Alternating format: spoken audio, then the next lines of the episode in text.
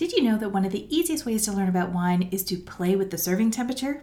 The temperature that you serve a wine at has one of the biggest impacts on how you experience it, both on your palate and through its aromatics. Today, I'm going to break down serving temperatures, why they matter, and how you can use them to develop your tasting skills and find wines that you enjoy. Hi everyone, welcome to the Wine Shop Talk. I'm your host, sommelier and wine educator Erin Rosar, and I am so happy that you are here. If this is your first time listening in, a big welcome to you. And if you are already a subscriber, welcome back. Lovely to have you. As always, this episode can be listened to while you're in the wine shop, shopping online, or any time that works best for you. Let's dive into today's topic.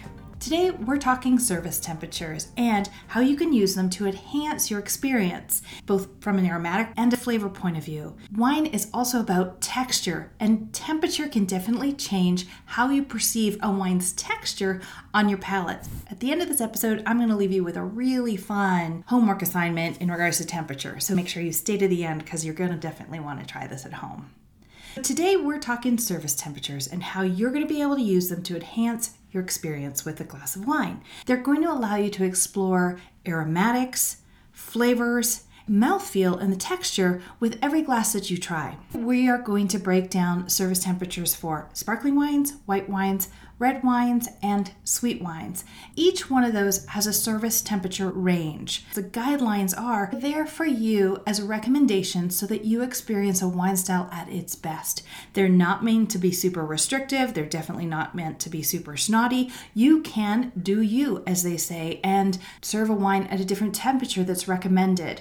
I'll definitely talk later on in the show about some wine service temperatures that I like to play around with a little bit. You're going to find your own magic within those temperature ranges that work just for you. Are they hard facts? No, they're a range, and they're there for you to use as guidelines of how to experience that wine style at its best. Now, in regards to a baseline, where do temperature ranges start in regards to wine service? It's important to share that we don't serve wines below 5 degrees Celsius or 41 degrees Fahrenheit for the reason that if we do, it actually restricts you from experiencing the wine's flavors and aromas. Every range I'm going to give you today is above 5 degrees Celsius or 41 degrees Fahrenheit. Just so you know, there is a floor base of where we work up from. Let's start with sparkling wines. Sparkling wines are a little bit different because obviously we have bubbles. The serving temperature here serves a couple of purposes. The serving temperature is between 5 and 10 degrees Celsius or 40 and 45 degrees Fahrenheit. And one of the main reasons for that cooler temperature range is because we want to keep those bubbles from being less volatile. The cooler temperature controls the bubbles, and you can think if you shake up a warm bottle of pop, how it explodes even faster. By chilling it, we help to control the energy behind the bubbles. In sparkling wine, the cooler temperature does serve a safety purpose, if you will, in that it helps us control the bubbles. The service temperature in sparkling wines also highlights their high acidity. Sparkling wines always have a wonderful high acidity. They're going to make your mouth water. That high acidity, the cooler temperature, makes that come alive, and so it's going to help enhance your experiences with the flavors and the texture in the wine. By cooling that wine in the temperature range for sparkling wines, you're able to feel the texture of those individual bubbles in your mouth.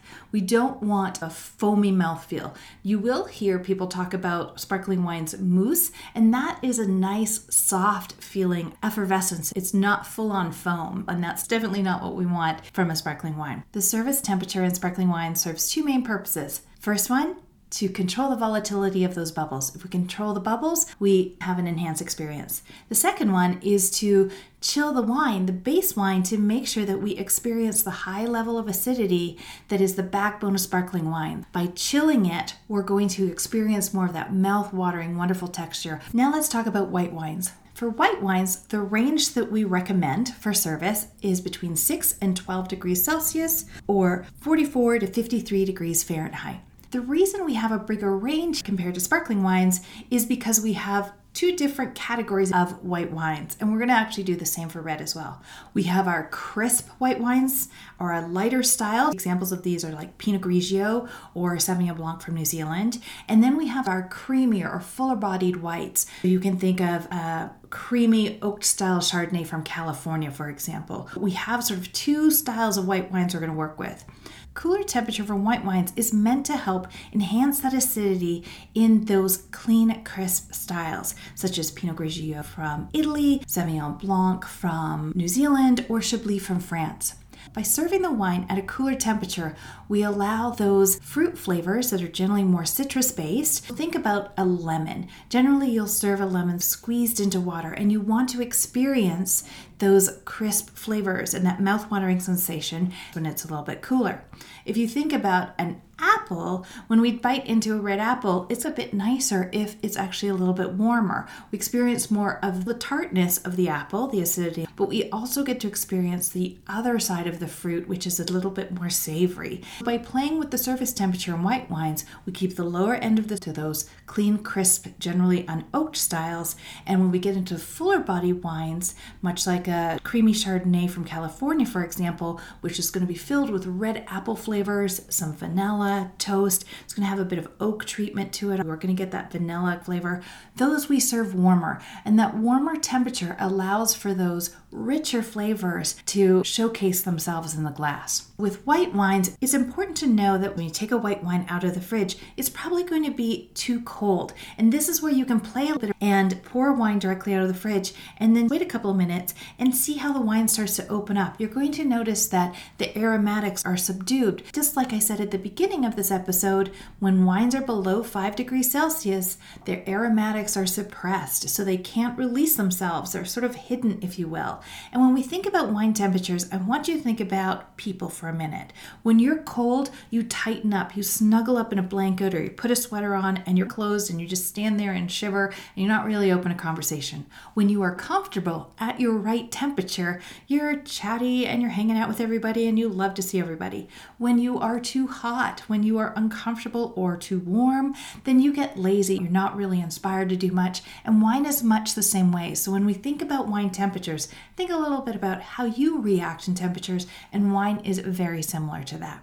With white wines, we have this range. Wines that are unoaked or lighter in body and style, we generally served colder. Wines that are richer, fuller-bodied, have some oak treatment to them, more creamy textures, then we are going to serve them on the warmer end of the spectrum. You can play. Like I said, you're going to do you and find the range that works best for you, but know that we do have a range that allows you to experiment within it. Let's talk about red wines. The red wine range is even larger because, again, we're going to break it down into two different profiles. We're going to go from 12 to 18 degrees Celsius or 60 to 63 degrees Fahrenheit for lighter style reds, and for richer or really full-bodied reds, we go from 17 to 21 degrees Celsius or 63 to 68 degrees Fahrenheit. Generally, if you think a red wine bottle should be room temperature, generally that's sort of a safe zone. White wines, you want cool to touch, and sparkling should be cold to touch. So as a reference point of how the bottle is going to feel in your hands, that's something you can use as well. Lighter red styles, these are going to be like Chianti from Tuscany, Pinot Noir from Burgundy or from California. Lighter reds, what we're doing is some of those red styles will have a little bit of acidity or softer tannins potentially, and when we chill tannins are that mouth-drying sensation in your mouth. When we chill red wines that have tannins in them, the tannins become more astringent or feel tighter and a little bit uncomfortable, if you will. So we need to raise the temperature in a glass of red wine so that the fruit and the tannins and the texture of the wine feel comfortable. The best analogy I have for you here is a strawberry. If you have a strawberry in the fridge and you take it out and you take a bite of it, when it's super cold, it's not always comfortable. You kind of make a face, you maybe take a small bite because you know it's almost going to hurt to take a bite of that cold strawberry. When a strawberry is warm or room temperature, has been in the sun a little bit, not only do the flavors come alive more in that strawberry, but it's more comfortable for you to enjoy. Use that analogy as you're thinking about the temperature range for red wines. Lighter red wine styles are going to be served at room temperature with maybe just an edge of chill, and you can play with this a little bit.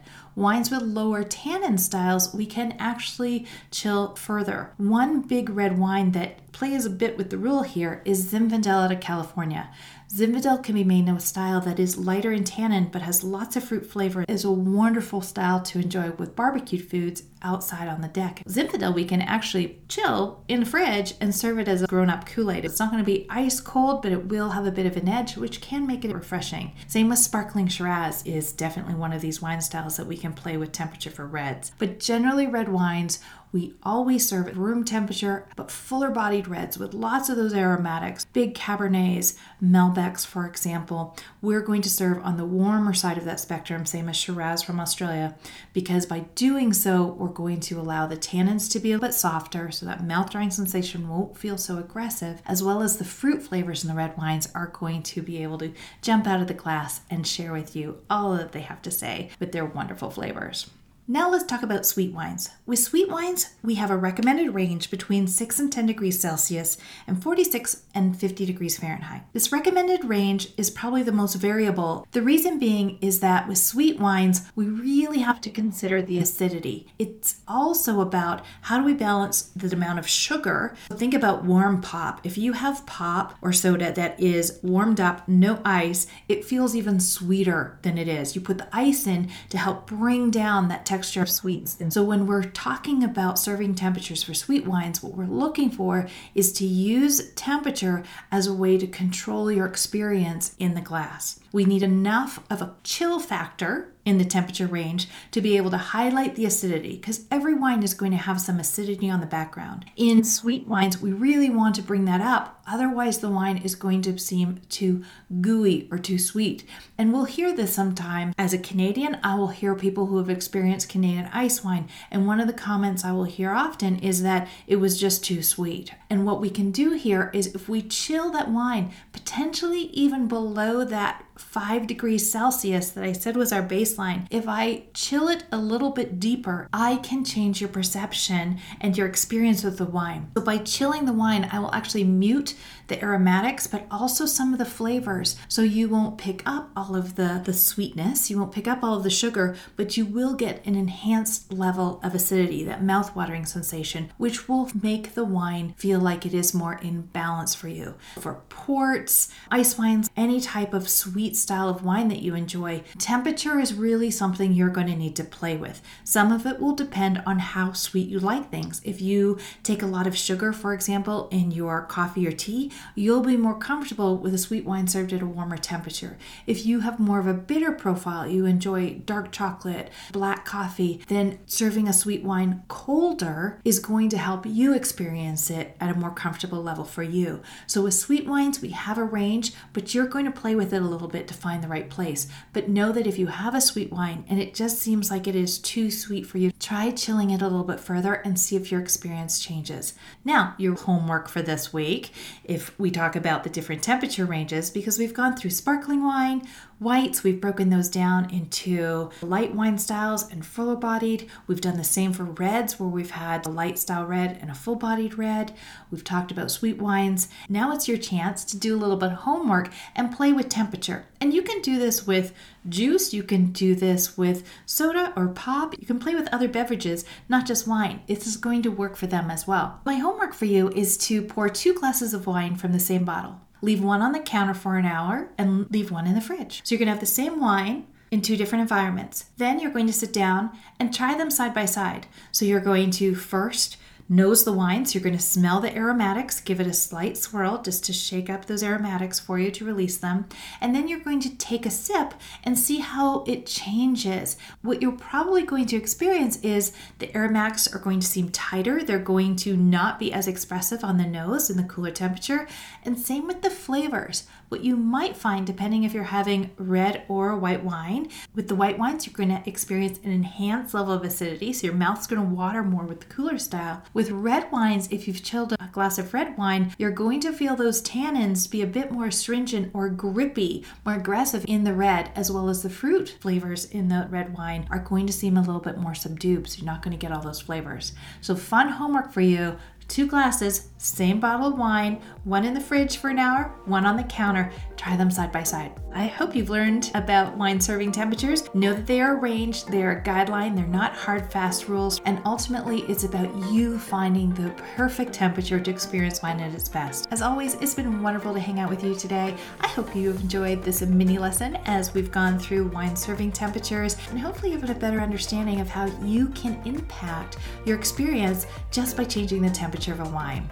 If you're not already subscribed, be sure to subscribe to the podcast so you'll never miss an episode. Have a great week. Cheers to you. Bye now.